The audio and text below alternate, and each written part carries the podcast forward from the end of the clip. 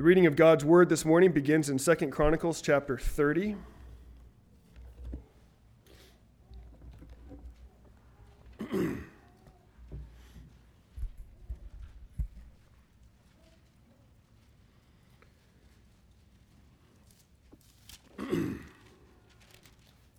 Beginning in verse 1. Hear the word of the Lord.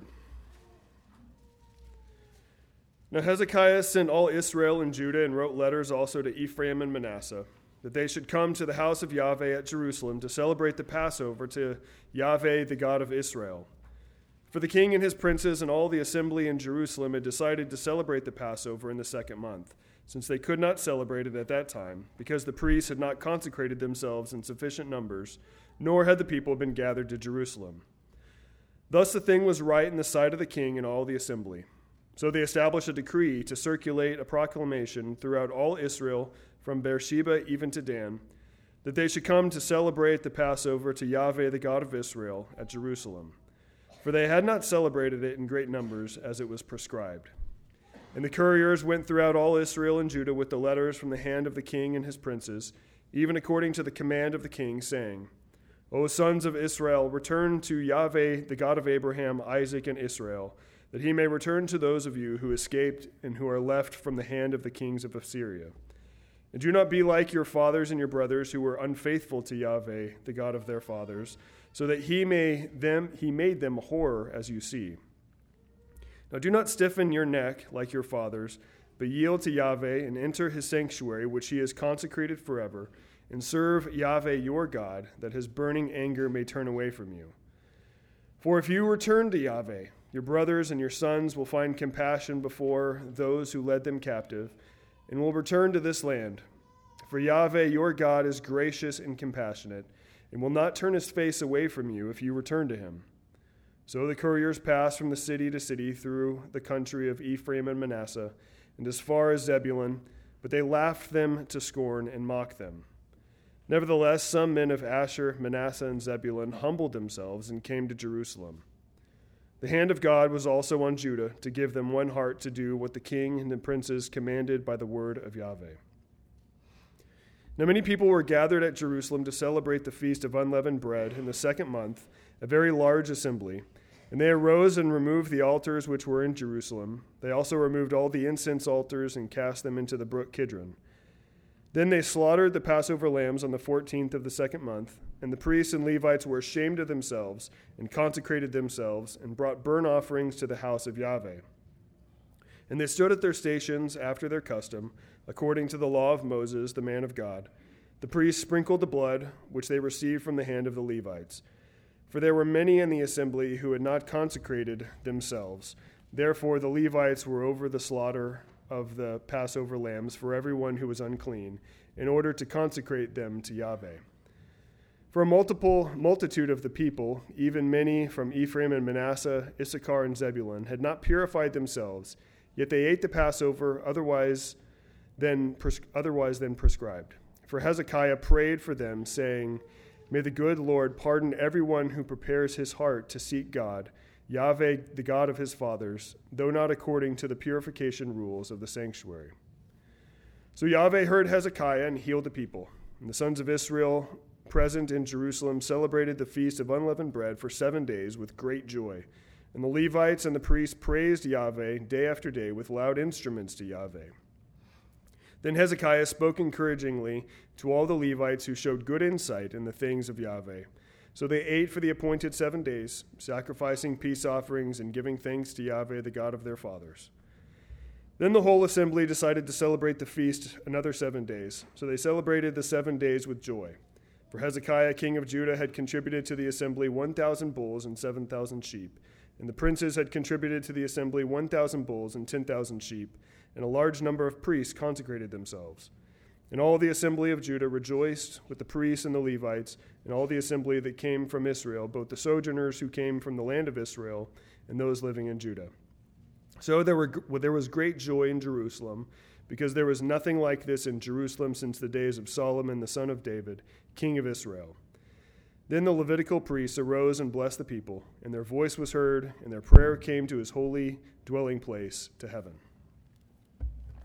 We'll turn now to the Gospel of John, chapter 6, beginning in verse 4.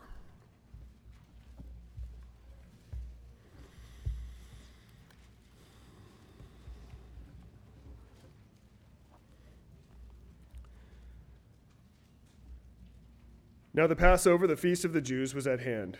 Jesus, therefore, lifting up his eyes and seeing that a great multitude was coming to him, said to Philip, Where are we to buy bread that these may eat? And this he was saying to test him, for he himself knew what he was intending to do. Philip answered him, Two hundred denarii worth of bread is not sufficient for them, for everyone to receive a little. One of his disciples, Andrew, Simon Peter's brother, said to him, There is a lad here who has five barley loaves and two fish, but what are these for so many people? Jesus said, Have the people sit down. Now there was much grass in the place, so the men sat down in number about five thousand. Jesus therefore took the loaves, and having given thanks, he distributed to those who were seated, likewise also of the fish as much as they wanted. And when they were filled, he said to his disciples, Gather up the leftover fragments, that nothing may be lost. And so they gathered them up and filled twelve baskets with fragments from the five barley loaves, which were left over by those who had eaten. When therefore the people saw the sign which he had performed, they said, This is of a truth the prophet who has come into the world. If you would now please turn to the back of your bulletins, we'll read together as a congregation Psalm 98.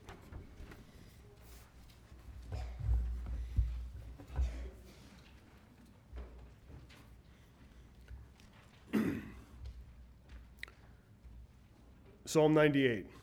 Oh, sing to the Lord a new song for he has done marvelous things. His right hand and his holy arm have worked salvation for him. The Lord has made known his salvation. He has revealed his righteousness in the sight of the nations. He has remembered his steadfast love and faithfulness to the house of Israel. All the ends of the earth have seen the salvation of our God. Make a joyful noise to the Lord, all the earth. Break forth in joyous song and sing praises. Sing praises to the Lord with the lyre, and with the lyre and the sound of melody.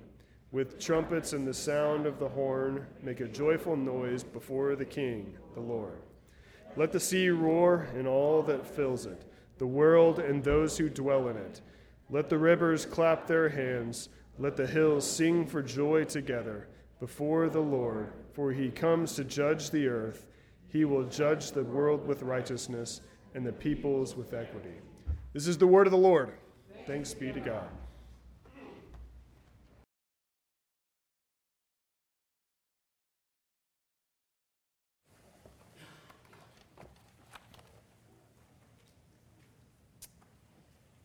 We believe in one God, the Father Almighty, maker of heaven and earth of all things visible and invisible, and in one Lord Jesus Christ, the only Son of God, begotten from the Father before all ages, God from God, light from light, true God from true God, begotten, not made, of the same essence as the Father.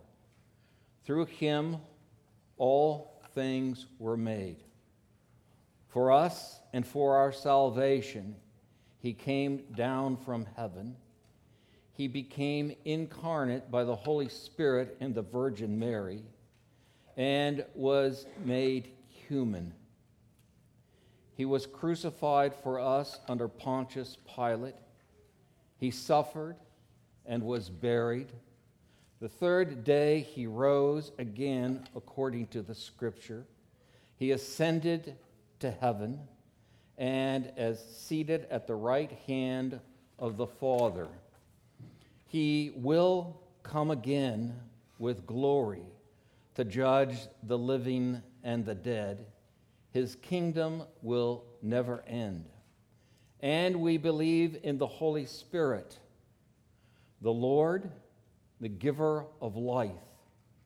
He proceeds from the Father and the Son, and with the Father and the Son, he is worshiped and glorified. He spoke through the prophets.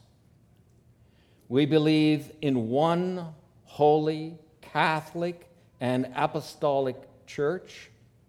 We affirm one baptism for the forgiveness of sins. We look forward to the resurrection of the dead and to life in the world to come. Amen.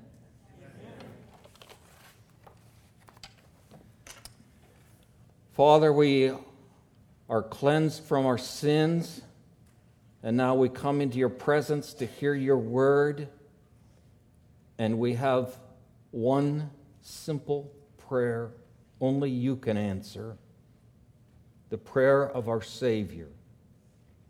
sanctifies in the truth. Thy word is truth. This we pray in the grand name of Jesus, our Savior. Amen. To understand Second Chronicles chapter 30, which I said to the elders this morning is just an absolutely remarkable chapter. Hopefully, we'll discover that. The preacher's not remarkable, the chapter is. So you can go home and read it and reread it, and uh, you will gain uh, insight. It comes early in Hezekiah's reign, follows chapter 29, and so you have to think of what came before Hezekiah. And Ahaz came before Hezekiah, and he was an awful, awful king, even though a son of David. And he shut the doors to the house of God and he put altars all around in the temple complex and through the city and out through Judah. And he put altars to burn incense for 16 years. The doors of the Lord's house were unopened. For 16 years, the Levites and the priests had nothing to do for 16 years, there was no need to be clean because there was no sanctuary to go to and worship the Lord God. For 16 years, the people languished under a king who taught them to worship idols. Then Hezekiah, Yahweh strengthens. He brought forth a son of David, and he had his name called Hezekiah because he was going to strengthen him, because Yahweh God cares about his people. And even when they begin to fall away from him, he cares about them. And he brought a man to do four things. First, to restore the temple, because that's where God had decided to place his name.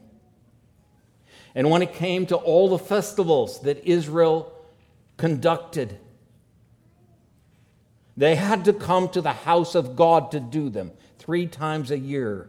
And the first festival was the festival of Passover the feast of unleavened bread and the offering of the lamb. And it had to happen at the house of the Lord. And it was a whole family affair. A father came, and he could not partake with his wife of the lamb if he was unclean. So, because of that, some people had to bury dead bodies and they became unclean, and they didn't get to cleanse themselves by the ritual that was prescribed in time for the Passover.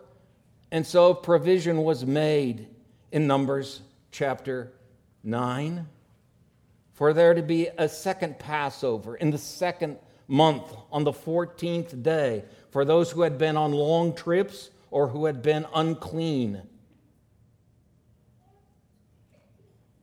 No one could participate in the Passover except an Israelite.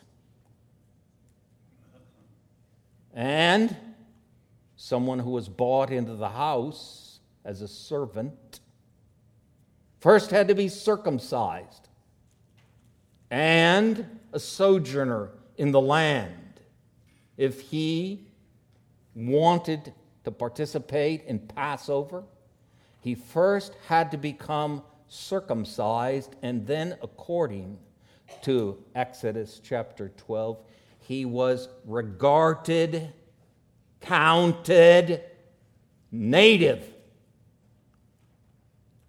Oh my goodness, all of a sudden Egyptians became Israelites. It's not surprising all through the Old Testament, of course, men went to battle and they gained the booty of their battle, and they could choose a woman out of the booty and marry that woman, and she wasn't Jewish, but all of a sudden, Jewish. You had to have a connection to eat the Passover. 16 years have gone by and nothing but uncleanness, no sacrifice, no Passover. And Hezekiah comes along, and we saw last week in chapter 29 that he cleansed the temple. Through the people, the temple was cleansed. The temple is very important because it is the place where God chose to put his name. And so, in this big land, not big compared to the United States, but in this big land, here's a place called Jerusalem, and in Jerusalem, here's put a temple, and in that temple, there's a place where God's name dwells, and it's in the inner sanctuary, which in the tabernacle was 10 cubic feet. In the temple, it's 20 cubic feet cubed, 20 cubits cubed. And when you get down to the end of the Bible, lo and behold, you discover this city that comes down from heaven is made in the form of a cube, and in American measurement terms, it is 1,500 miles cubed. God's name is in a small room, and by the way, when you get to the temple, that room is called Deber. Deber is the word that means word. And then it stretches out to 1,500 miles. And who's there? The Word. So, when it's time for Passover and you've got to come to the temple, you've got to be clean. You got to be prepared.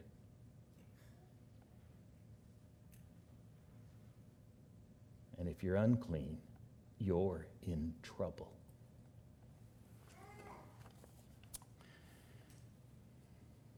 Then Yahweh appeared to Solomon in the night, and he said to him, I have heard your prayer, and I have chosen this place for myself as a house, as a house for sacrifice.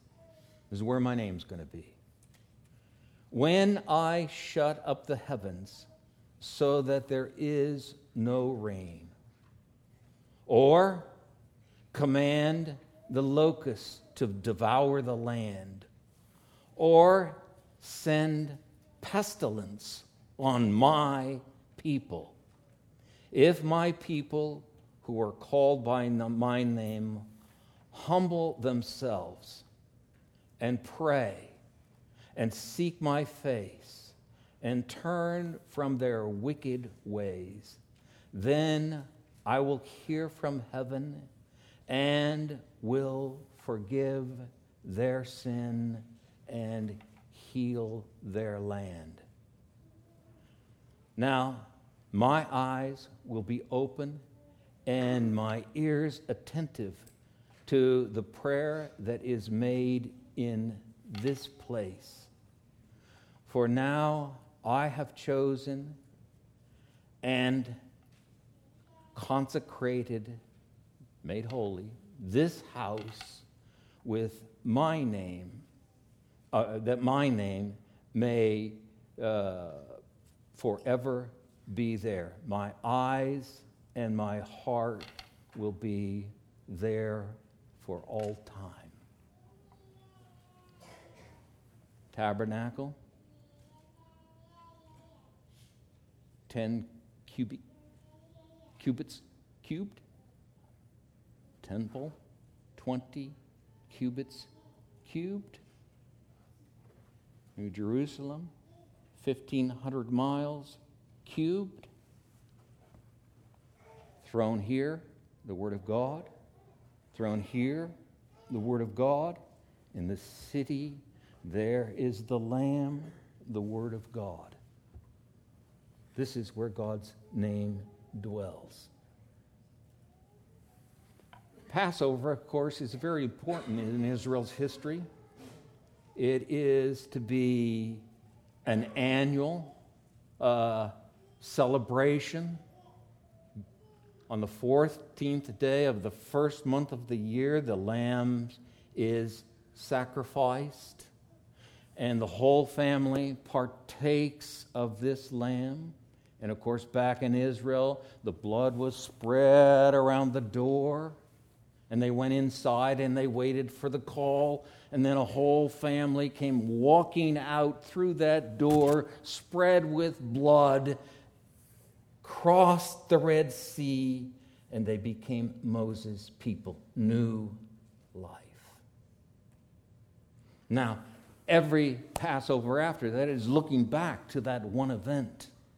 But of course, it's their heritage. We were slaves now we are free.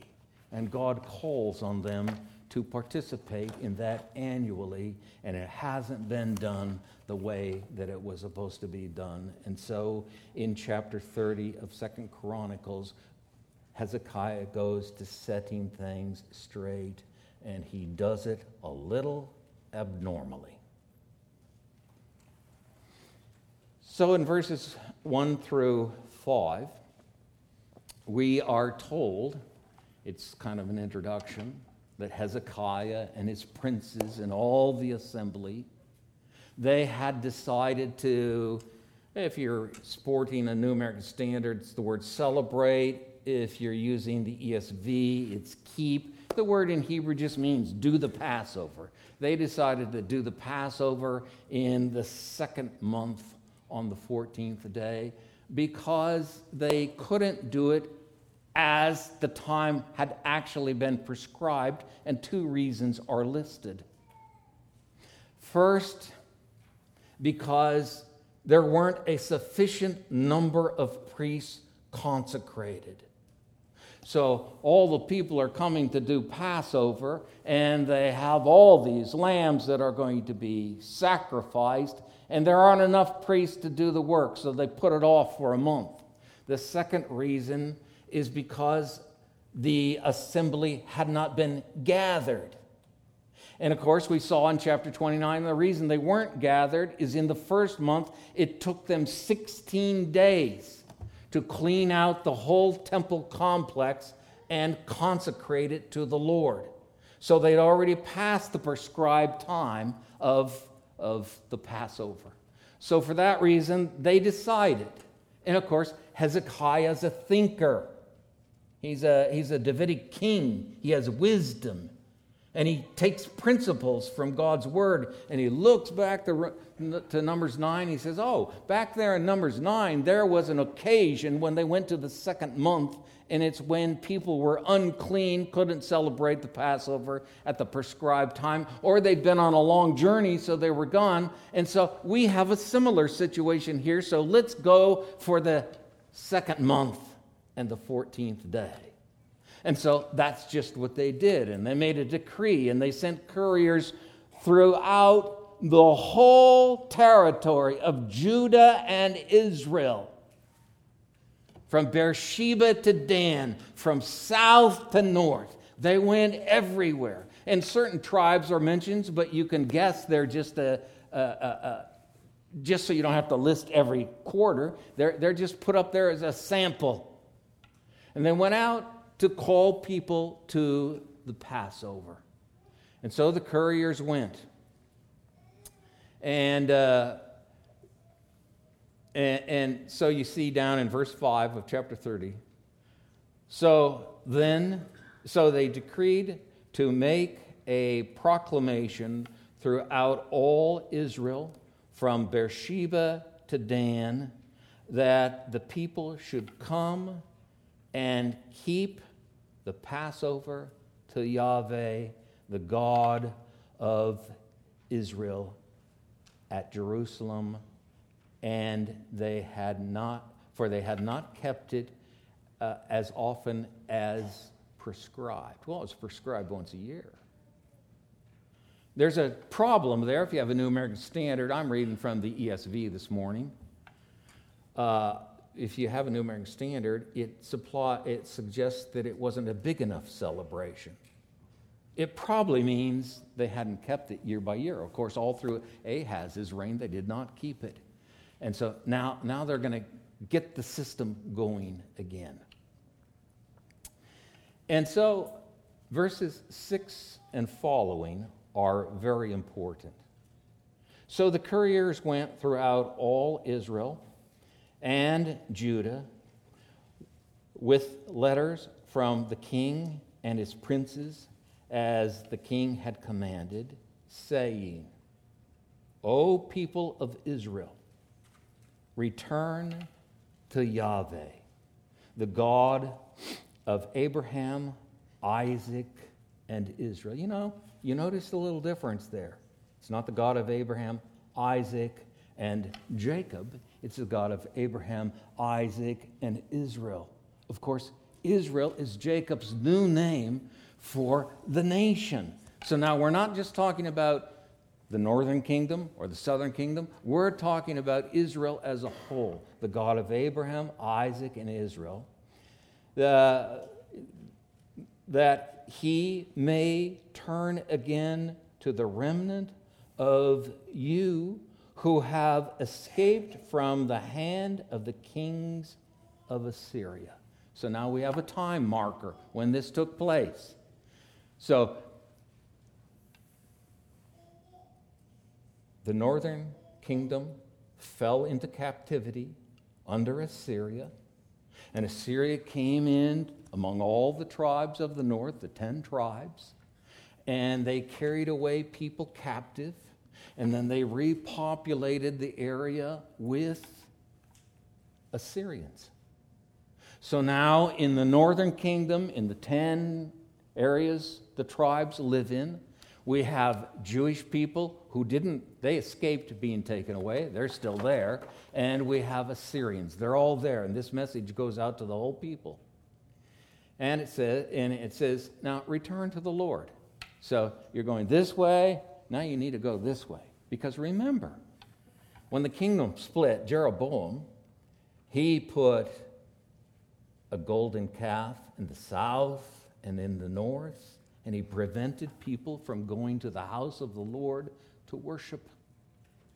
And so they've been involved in, in graven images, and they've been involved in other kinds of idolatry, like worshiping Baal all down through this time, and it's time to return to the Lord.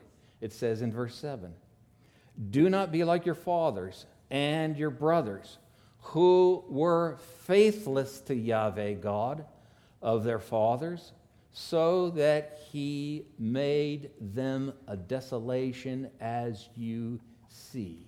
So you think of uh, somebody coming into the United States, shall we say China? All right. And they want to take us over. What are they going to do? Well, they're going to make life hard on us. They're going to destroy our crops. They're going to take our food. They're going to take our goods. They're going to take our kids. And then what are they going to do? They're going to send more Chinese people in here. That's what happened. And God did this to his people because they were faithless. It's our word that flows through Chronicles. Ma'al. They transgressed. That is, here's the law. The law is good and holy and just and righteous. And they said, No, we'll cross over that law. We'll transgress. They were unfaithful. So God did just what the covenant with Israel said. You know Deuteronomy and you know Leviticus and you know Exodus, you know that for obedience, pause, not perfection, obedience, so that when you sin, you bring the proper sacrifice. For obedience, God would bless them and keep them in the land. But if they turned away from God and disobeyed, worshiping other gods, God would spit them out of the land. And that's exactly what happened to the northern kingdom. Don't be like your fathers. And then in verse 8 it says, and, and now the land is desolated. Do not be stiff necked as your fathers were. Uh, Yield yourselves, the word is, give yourselves to Yahweh and come to his sanctuary, his holy place, which he has consecrated, made holy forever, and serve Yahweh your God, that his fierce anger may turn away from you. For if you return to Yahweh, your brothers and your children, the word in Hebrew is sons, your sons, will find compassion with their captors and return to this land. For Yahweh, your God, is gracious, the word is faithful to his covenant, and merciful, the word is the same word above, compassionate, and will not turn away his face from you if you return to him. The message is really simple. It's the same message you find in James. You draw near to me, I'll draw near to you. You turn back from serving other gods and turn back this way, I will return to you. And notice the promise I've spewed your sons and your fathers out of the land, but if you return to me, your captors will have compassion and send your kids and your fathers back home. Return to me. I'm a gracious and compassionate God. The word compassion is a word that comes from a mother rearing a child. The word gracious is from a covenant term that means God is faithful to the covenant. You read the covenant, God keeps his end of the covenant, and now he has disciplined his sons and his daughters. He has forsaken his wife to another country, but he says, If you turn back to me, I will come to you. Well, of course, that is a principle that rides all the way down through Scripture right into our times because we too stray. And Christians sometimes go quite astray. And for some long period of time, and a message comes and they hear it and they turn back to God. And what does God do? He does something that we don't do very well. He forgives. And he takes his sons and his daughters and he takes his wife back. For if you return to Yahweh, your brothers and your children will find compassion with their captors and return to the land. For Yahweh, your God, is gracious and merciful and will not turn his face from you if you return to him. Well, now, if you're not happy with somebody, you might stare them down and give them a dirty look. Or you just might not look at them at all. And God's not looking at his people.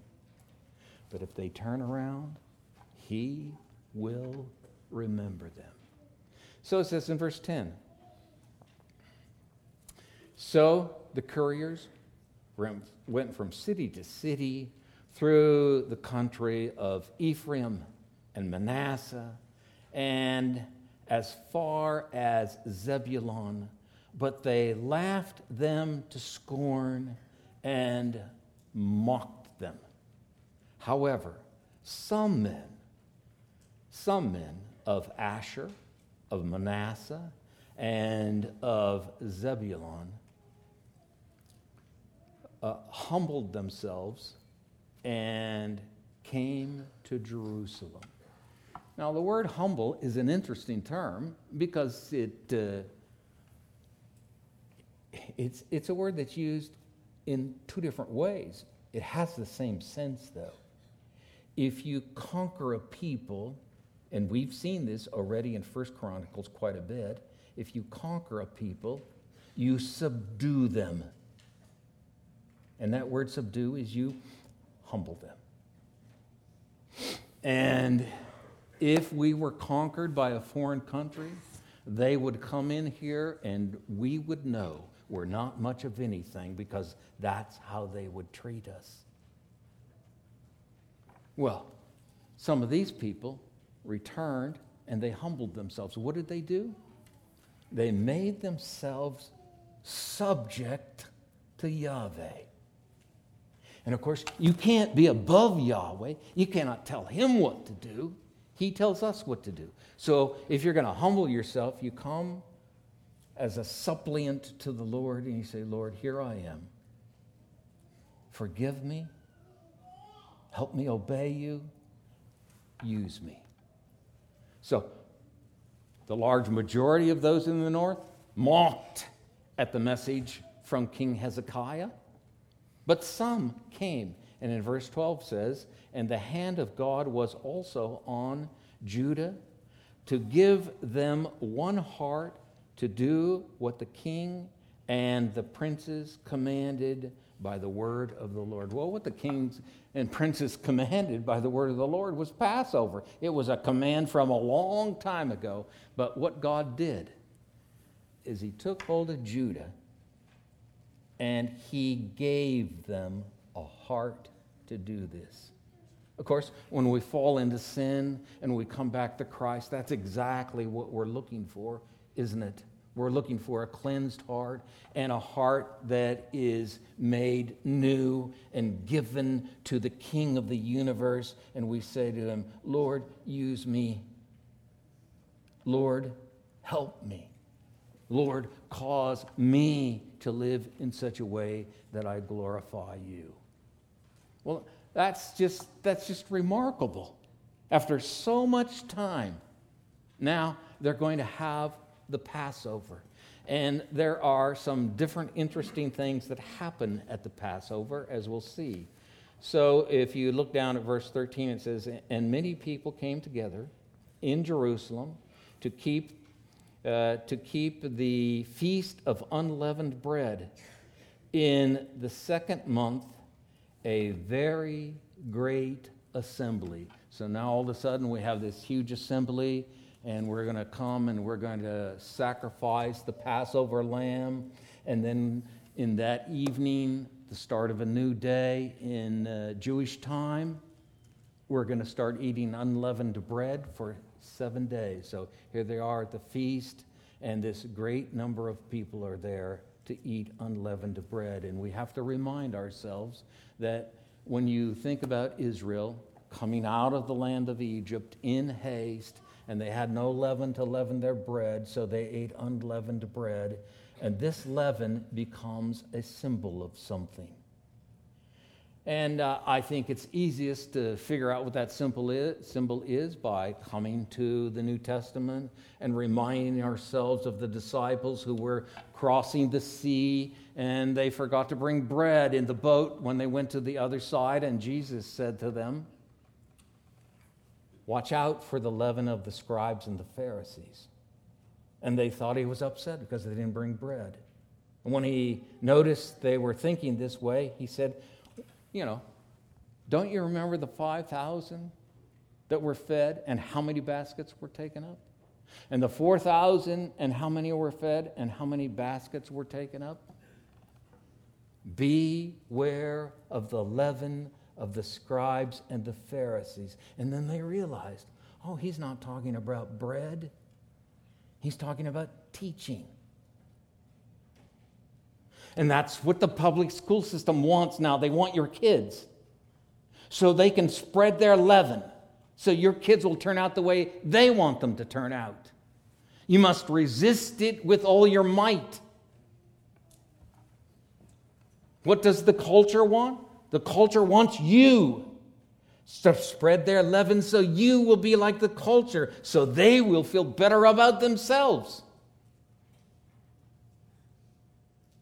Well, when you leave Egypt behind, you don't want any of their teaching, you don't want their culture, you don't want their ways. You cross the Red Sea and you come to Mount Sinai, and what do you get? A new nation with a new law, with a new culture. So they remember that once a year by putting leaven out of their midst. They uh, set to work and removed the altars that were in Jerusalem and all the altars for burning incense. They took and they threw them into the brook Kidron. And they slaughtered the Passover lamb on the 14th day of the second month. And the priests and the Levites were ashamed, so that they consecrated themselves and brought burnt offerings into the house of Yahweh. Okay, so what's going on here is okay, now the house of the Lord's been cleansed, and now you're going to fill this city with a huge host of people, but it's got altars and incense altars to foreign gods all over the city.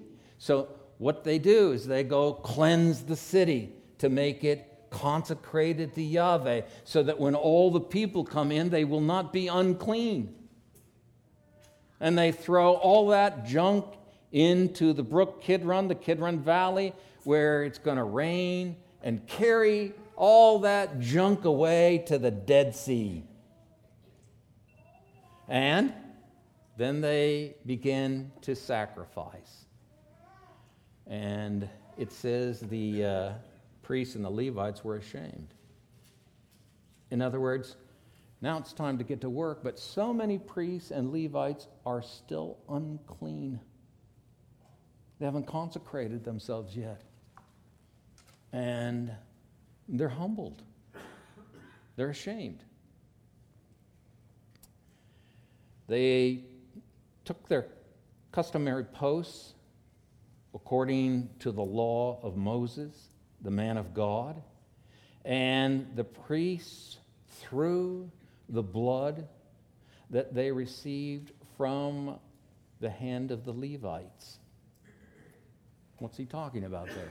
Well, when you come and you slit the animal's throat and you put a pitcher under there and you drain all that blood, you take the blood, and only a priest can do this. And the priest comes by the altar and swings the blood against the side of the altar.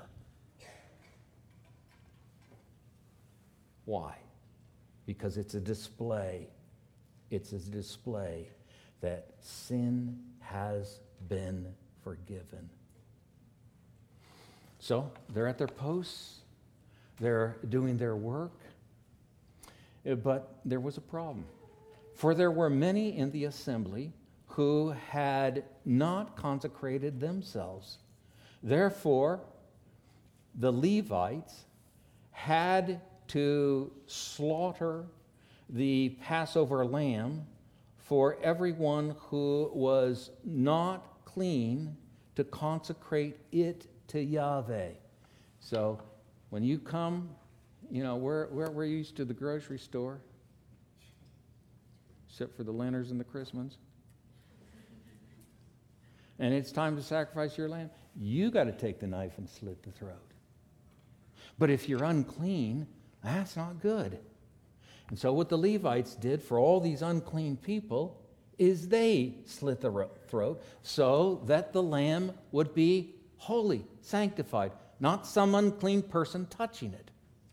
And it says, for a majority of the people, many of them from uh, Ephraim, Manasseh, Issachar, and Zebulun, had not cleansed themselves, yet they ate the Passover otherwise than as prescribed for Hezekiah, had prayed for them, saying, May, I always wonder where this term came from. May the good Lord. There it is. May Yahweh, the good, pardon everyone. Pardon everyone who sets his heart to seek God, the Lord, the God of his fathers, even though uh, not according to the sanctuary rules of cleanness. So, what Hezekiah did is Hezekiah allowed all these unclean people to eat who are not supposed to eat because they're unclean. And he prayed to Yahweh God to forgive them. And Yahweh God heard and pardoned. And Yahweh heard Hezekiah and he healed the people. So if you come unclean up to the house of the Lord, you can get yourself put to death if you encroach where you don't belong. And you can get pestilence and disease. And so I'm assuming all these people are coming who are unclean and yet they're going to eat. God has plagued them. And Hezekiah entreats on their behalf, and God lets them eat the Passover, and he forgives them. That's remarkable. That's remarkable. So even when we don't understand Scripture exactly as we ought, and even though when we come to the Lord we may not do things as exactly as we should, nevertheless, we have a God who says, Hey, if you are setting your heart to seek me, I will forgive. Of course, these are two important terms in Chronicles. Saul's problem was he sought mediums and spiritists instead of Yahweh. And so it becomes a word we've seen it all the way through Chronicles we're called to seek the Lord. In lots of places, it's with a whole heart, which is a Solomon heart. But here it says to set one's heart. And this is a term, again, that runs through Chronicles, and it means to establish your heart, make it firm, make yourself understand. Set your mind to it. Okay, what I'm going to do in life now is I am going to seek the Lord. This is remarkable. So God forgives them not based on going through Jewish rituals, which were prescribed, but because you had a host of people who were unclean, yet they wanted to seek the Lord. So God says, I forgive you. You can see way back in Second Chronicles the last book of the Hebrew Bible, that already there's something happening that moves forward into the New Testament where that ritual is put behind. And what is God doing? He's looking for people who draw near to Him, and He will draw near to them. He's looking for people who, when they sin, they have a heart that is firm towards confessing sin, and He says, I will forgive your sin. It is just a remarkable chapter. This is a people that are a mess from the north and from the south. So much so that God has carried people away captive.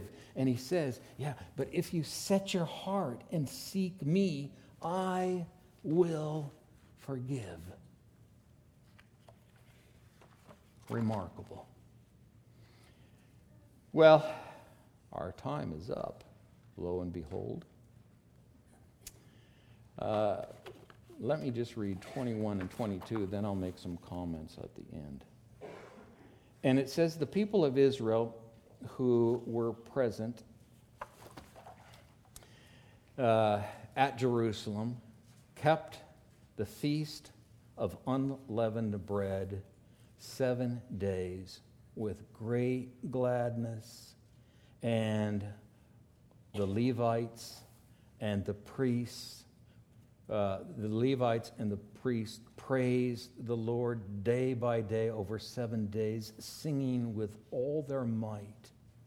And Hezekiah spoke encouragingly. What it really says, he spoke to their heart, to all the Levites who showed good skill in the service of Yahweh. So they ate the food of the festival with, for seven days, sacrificing peace offerings and giving thanks to the Lord, the God of their fathers. So during these seven days, there's lots of eating going on. The only bread that's eaten is unleavened bread because they've put in their culture that they've now learned in God's own land behind them, and now they're going to, they're going to live by God's law. And God has forgiven them at the, at the prayer of Hezekiah the king. And God is feeding them, and the priests are blowing the trumpets, and the Levites are playing all the instruments, and they're singing with all of their might, praising the Lord. And there's just a great sense of gladness. Why? Well, you know, when you feel dirty from sin, and you know sin confessed is sin forgiven, it's just like, right? Well, it's so good. They said, decide to do another seven days. Just like happened when the temple was dedicated by Solomon. Well, there's another reason they decided for another seven days. And that's because Hezekiah gave 1,000 bulls and 7,000 sheep. And the princes gave 1,000 bulls and 10,000 sheep. There's a lot of food to be eaten. And so for the next seven days, this grand multitude eats and rejoices. And you understand, this eating is the eating of the sacrificial animal. This eating is the eating where God eats with you. He gets a portion, the priest gets a portion, your family and your friends get a portion. It's a peace offering, a sacrifice. You're at rest, you're at peace. And you remember in the upper room at the table, there was no standing. No. No attention then. You're laying on your side, you're relaxed. All the prayers, well, where they laid? They didn't stand. That's why when we come to the Lord's table here, we sit. It shows we're at peace. When we stand up and sing, we're addressing our song to Yahweh. But when we sit down at the table, He is saying to us, Your sins are forgiven. Be at rest. Rejoice in me. That's what they were doing.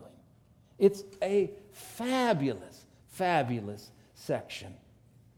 And it says down in verse 26 So there was great joy in Jerusalem, for since the time of Solomon, the son of David, king of Israel, there had been uh, nothing like this in all Jerusalem.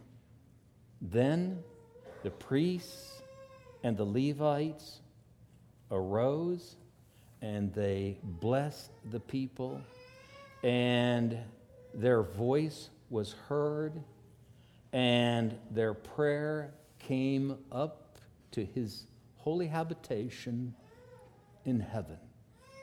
What was their prayer? The Lord bless you and guard you. The Lord make his face to shine upon you and be gracious to you. Yahweh lift up his countenance on you and give you peace. 14 days of eating and celebrating and singing and praising and remembering the Exodus. And week by week, we come to this table to do what? Well, I would say this is what we come to do. We come to proclaim the death of Jesus Christ until he comes. We take this food and in taking it, not by our words, but eating and drinking, we are making a proclamation. We proclaim his death. Why? Because he is the Passover lamb and he has set us free from sin, and we were born into a new life like a baby being born into the world. And we proclaim it until he comes. And what's he doing? Well, he's doing the same thing you see all the way through the Old Testament. He's remembering us.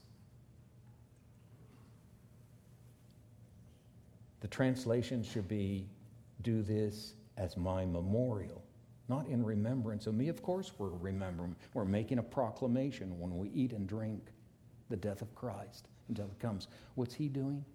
Well, he's being gracious and compassionate because this God of the universe has stooped to take care of us, and He will continue to take care of us. And when we partake of this table, He's feeding us sacred food that transforms us from within. Well, not a little piece of bread and a little cup of wine, of course. Those are emblems that speak of something much deeper God at work. And just like when you do not read God's word, you do not grow, so it is at the table. If you do not take the supper, you've missed spiritual nourishment. Stand with me.